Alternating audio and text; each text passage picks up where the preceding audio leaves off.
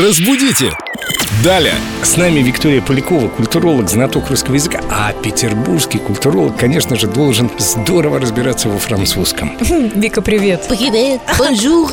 Всегда в Петербурге говорили по-французски, любили и умели это делать. Ну что, Вика, пресс-кевю. Наверняка у каждого из нас это было. Не можешь вспомнить актера, фильм. Что только не делаешь, чтобы вспомнить. По разным ассоциациям в гугле находишь. Думаешь, ху, отпустила. А еще я очень люблю, когда люди, пытаясь вот так судорожно вспомнить что-то, они говорят, ну этот, ну помнишь, ну в фильме, ну который, там еще этот мужик, который, ну у него жена еще такая блондинка. Называется такое состояние прескивю, как ты правильно сказала. Кстати, у нас в русском языке, в русско-французском нашем языке, есть целых три таких слова. Прескивю, которое мы уже обозначили, дежавю, ну все знают, что оно значит.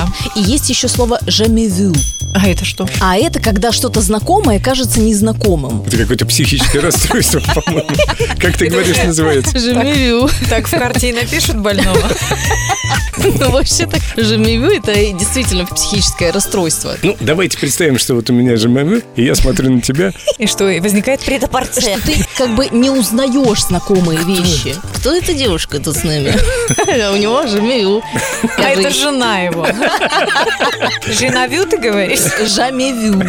Вот мы предметно, собственно, на моем примере и разобрали, что такое же мамю, и все остальные слова тоже довольно подробно. Жены, пожалуйста, не меняйте резко внешность, а то ваши мужья будут испытывать это. Jamais vu, правильно? Жамевю, да. Разбудите! Далее!